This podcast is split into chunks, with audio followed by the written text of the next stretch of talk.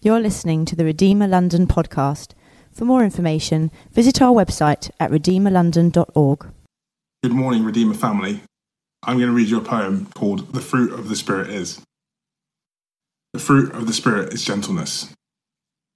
I learned gentleness from a giant of a man whose reach reached full round the world and deep into my wounds, offering a strength and a healing that was light as a whisper and heavy as a salve that gave off an aroma which took me back to my mother's arms, her safe smell and the music of her song, rocking me gently and teaching me more about strength than any wannabe giant of any size. He gave me a giant's confidence to hold tight to him while holding all else in an open hand, not grabbing nor forcing, but holding out for him and his gentleness that I find invites more than it commands. Thank you so much, yes. Nathaniel, and to Steve for your wonderful creativity. So appreciate that.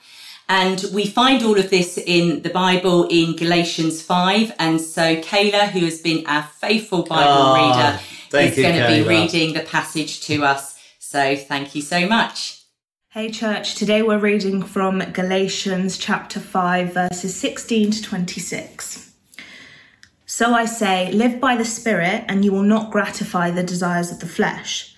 For the flesh desires what is contrary to the Spirit, and the Spirit what is contrary to the flesh. They are in conflict with each other, so that you are not to do whatever you want. But if you're led by the Spirit, you are not under the law. The acts of the flesh are obvious sexual immorality, impurity and debauchery, idolatry and witchcraft hatred, discord, jealousy, fits of rage, selfish ambition, dissensions, factions, and envy, drunkenness, orgies, and the like. I warn you, as I did before, that those who live like this will not inherit the kingdom of God. But the fruit of the Spirit is love, joy, peace, forbearance, kindness, goodness, faithfulness, gentleness, and self control. Against such things there is no law. Those who belong to Christ Jesus have crucified the flesh with its passions and desires. Since we live by the Spirit, let us keep in step with the Spirit. Let us not become conceited, provoking, and envying each other. Great, thanks, Kayla. I love the fact that we're looking at Galatians 5. We've been looking at this now for eight weeks. And yet, let's be really frank, we live in a totally different time, don't we? We love watching films. People love um, going on computer games, TV programs. All of these actually can be quite violent. We have values, I guess, in London where it's about creativity, drive, energy, flexibility, competition. I guess if we're really honest as well, just the whole society that we're living in here in England, there's over 700 murders in a year. Mm. Do you know between one Christmas and the next, almost 2 million people will suffer domestic violence in this country? And yet then we pick up these Bible verses. We think about this word gentleness. It can seem quite strange to us. I guess it felt strange to them as well. In fact, in Galatians 5 and verse 15, it says, if you bite and devour each other, watch out or you'll be destroyed. So we don't need to think, oh, our society is totally different now that we've got technology. I think that the value that Paul was writing was a challenge for them and is a challenge for us. So let's take some time this morning to look at the value of gentleness. William Barclay, he was a, a commentator that wrote, he said, this is the most untranslatable word. the word from the Greek to come into the English. In fact, he said, if I had to try and describe this, I would say it's like a wild animal that has been tamed. That is gentleness. Another book that I read, a commentary, said, angry at the right time and never angry at the wrong time. That's the definition of gentleness. Christopher Wright, look, I've quoted him most weeks. I've told you that, wrote a great book, Cultivate Fruit of the Spirit. So gentleness means being very aware that the other person is a human being with feelings too. I guess there are so many levels and nuances that you can think about gentleness. I guess I would like to approach it on two levels this morning. One, I think it's an action. Gentleness is an action. A friend of mine just had a baby this week. You know, I mean, he's a dad and he's big and he's strong and his baby's so small and sweet and tiny and fragile. That dad will be gentle. Friend of mine is due to move next week. And when I'm going to try and help carry some of their stuff, I will be as gentle as I possibly can. It is an action. But I think it's also a posture. In a broken world, Gentleness is refusing to show your strength. Instead, to trust God, even if you have to suffer the consequences.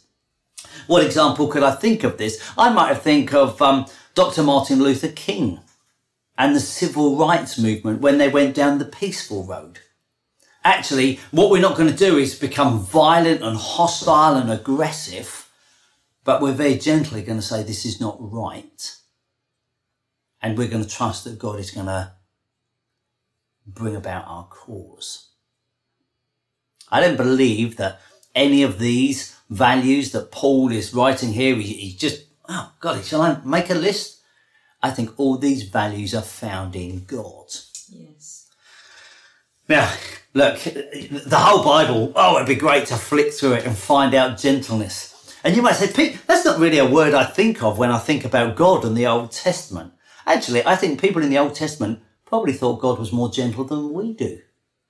If you think about it, David, the king, the, the pinnacle, you could say David and Solomon of the kingdom in the Old Testament, when he described God, he, in Psalm 23, talked about you're a shepherd. A shepherd who leads, who guides, who protects, who comforts, who anoints. Surely that's a picture of gentleness. Isaiah Isaiah, the largest book of prophecy in the Old Testament, picks up that same image. Isaiah chapter 40 verse 11, referring to God, he says, he tends his flock like a shepherd. He gathers the lambs in his arms and carries them close to his heart. He gently leads those who have young. So it's almost like the greatest prophet, the greatest king was saying, Oh no, actually God is gentle. Moses could we say the greatest leader of the Old Testament? Brought the people out of captivity in Egypt, brought them, you know, in, didn't quite make the promised land. He handed that over to Joshua, didn't he? But when he describes God, he talks about a faithful, gentle God. In Deuteronomy chapter 1 and verse 31 says this, in the wilderness, there you saw how the Lord your God carried you as a father carries his son. There's this many pictures of gentleness. And in terms of I'd love to go through more and more of the Old Testament, but actually I feel the spirit that comes inside of us that produces this fruit, it almost reveals Jesus to us. Yes. And so if I had to say, come on, who's the hero of the Bible? It's got to be Jesus. Now, many heroes that we have nowadays, they have other names attached to them, don't they? Alexander the Great. This was the great conqueror, wasn't it, that took on other lands. Richard the Lionheart. I was thinking about the Incredible Hulk. Superman. Okay, I'm pushing it a little bit far now, but it's so often people take words and they put them next to some hero. I'm going to suggest this morning that if Jesus had a title like that, it would be Gentle Jesus. Some of you would have grown up in a church where I'd have said, God is good. You'd have shouted back all the time.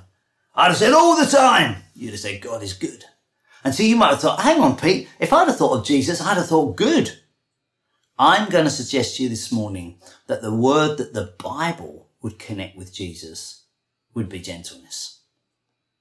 You see, if we open up someone and see their heart, we see what they really care about, what they're really concerned about. In Matthew chapter 11, we get this verse from Jesus. Come to me, all who are weary and burdened, mm. and I will give you rest. Take my yoke upon you and learn from me, for I am gentle and humble in heart. You see, the only place where we get to hear about the heart of Jesus is he's described as gentle and humble. I might have thought it would be brave, adventurous, compassionate, determined. But the words used in the Bible are gentle and humble. Mm. I think we can see this right throughout his life. Please bear with me on this. Even right at the beginning of his life, he's tempted. In Matthew chapter 4, we know that Jesus has been baptized. It says the Spirit leads him out into the desert and he is tempted. And, you know, will you suddenly bow down to the devil or will you turn these stones into bread? Philip Kenneson, he wrote a book, Life on the Vine.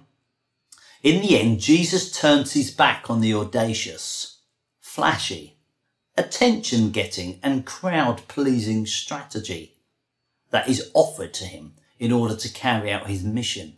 Yes. Instead, he goes for gentleness and humility when Jesus even announces, like, the kingdom has come, if you know that he's in a synagogue and they, they hand him the scroll to read. And he, he undoes the scroll and he reads a bit from Isaiah, and you can read about the story in Luke 4. It says this, the Spirit of the Lord is on me because he has anointed me to proclaim good news to the poor. He has sent me to proclaim freedom for the prisoner and recovery of sight for the blind, to set the oppressed free so I would say his kingdom mandate was one of gentleness. Oh, actually, what was the kingdom about? When he said, I come to announce the kingdom, I've come to care for the poor, for the marginalized, for the overlooked. Jesus not only taught this, we know that he did it. In John chapter 4, we, we hear about all the disciples. I always find that a fascinating one, have gone off to get food and they've just left Jesus sat at the well. They're in an area that would have been very uncomfortable for a Jew, Samaria. Samaritan woman comes. It's a man chatting to a woman, wouldn't have happened in that culture. It's a Jew chatting to a Samaritan, wouldn't have happened in that culture. He asks her questions. He listens. He gently takes time. I would say that Jesus lived the life of gentleness. You think about it, the disciples didn't understand this. You can read this in Mark 10, this story. It's almost like the parents, and I totally get it. Weren't those kids great on the Lord's Prayer? I love it. I love the one laying down on the sofa saying the Lord's Prayer. I just think it's brilliant. As parents, we love these kids, don't we? We want them to meet Jesus. But the disciples say, no, no, no, back away. Messiah's busy. Not for you guys. What does Jesus say? Hey, no, no, no. Let them come. literally, I get this picture, don't you? He placed his hands upon them. He blessed them. He took time. Jesus was gentle. Mm. I think about the crowds. People were wandering, seeking help, direction, needing guidance. It tells us in Matthew 9 that Jesus had compassion on them. He said they're like um, sheep without a shepherd. He was gentle. I think of when Jesus went into Jerusalem as a king what kind of king is he going to be? In those days, so often, you know, it wasn't Instagram, it wasn't YouTube, you weren't declaring your story out there, you declared it by your actions. The king rode a great, magnificent white horse into the city. I'm your king. Well, we know the story, don't we? About Jesus. You can read it in Matthew 21. It says, see, say to daughter, your daughter Zion, see your king comes to you gentle and riding on a donkey, mm. on the colt. You see, in his arrest and his trial and his crucifixion, we discover a gentle Jesus. It tells us, doesn't he, that when he's in the Garden of Gethsemane and, and, and suddenly these soldiers are there and Peter thinks, panic, draw the sword, let's lop somebody's ear off. But as Jesus say, look, I could have called a legion of angels. Yes but I didn't. That's true strength, isn't it? That's true gentleness. I have the power, but I'm trusting God. Yes. That was Jesus. You can read about that in Matthew 26. You then read, don't you, that he's accused. Pilate's having a go at him. Who do you think you are? He does not answer, but trusts God. Mm. Jesus remains silent, we read in Matthew 26, 63. We know that when he's being crucified upon the cross, literally he's nailed and his agony is no nice polished wood, a rough splintered beam gasping for life. Jesus says, Father, forgive them. Yes. They don't know what they're doing. That's gentleness. Mm. You can read that in Luke 23. We can read in John 19 that whilst he's still there on the cross, he spots his mother and says to the disciple, Hey, look after mum, go live with him. That's gentleness. In fact, every story that I kept thinking about this week, I just thought, Jesus, you are so gentle. In the midst of the, the trial, we know that one of his nearest and dearest, Peter, disowned him. Didn't just disown him once, not twice, three times. It wasn't, you know, some great court. One of them was in front of a servant girl. Not only that, Jesus had said to him, You disown me. And Peter said, No, no, surely not, Lord. I'm with you all the way. But he did.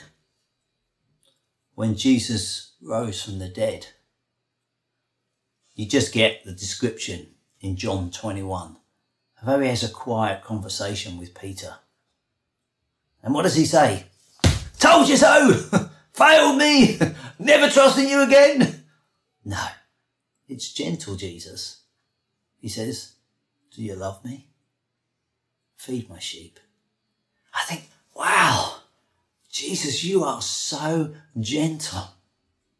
Mm. Brennan Manning, in his book, Abba's Child, said, Our identity rests in God's relentless tenderness for us revealed in Jesus Christ.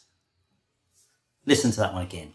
Our identity as a believer rests in God's relentless tenderness for us, yes. revealed in Jesus Christ.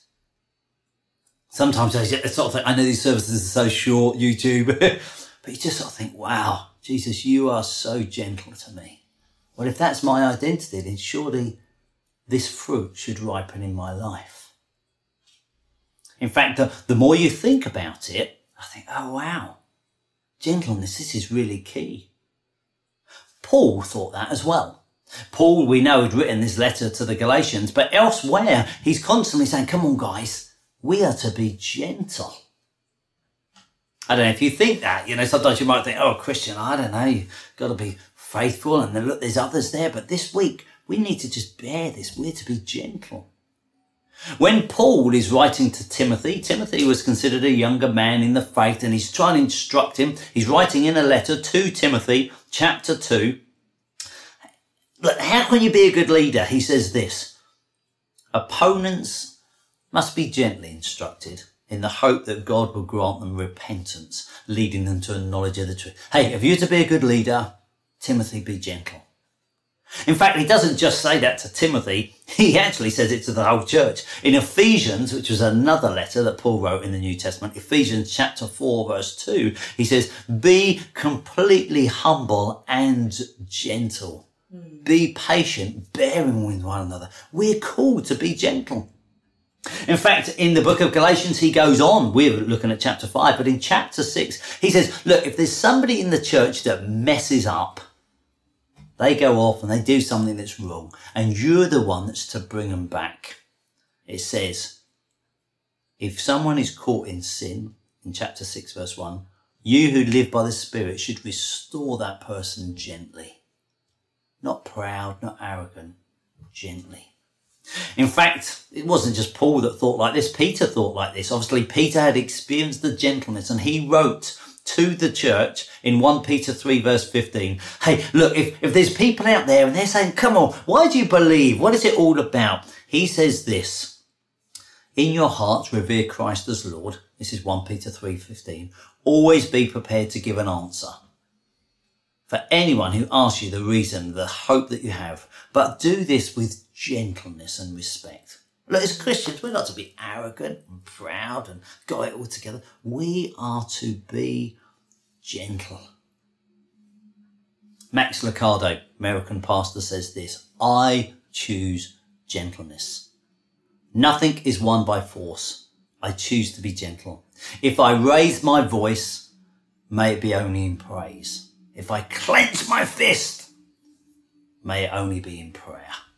If I make a demand, may it only be of myself. I feel there's so many things here that I'd love us to, to think about, but I just want to ask you two questions as I finish. Are you weary and burdened? Come to Jesus because he's gentle and humble. And number two, if we could see into your heart and mine, would people see gentleness? Because I believe that this is a fruit that takes time, but is to be growing in our lives as we're those full of the Spirit.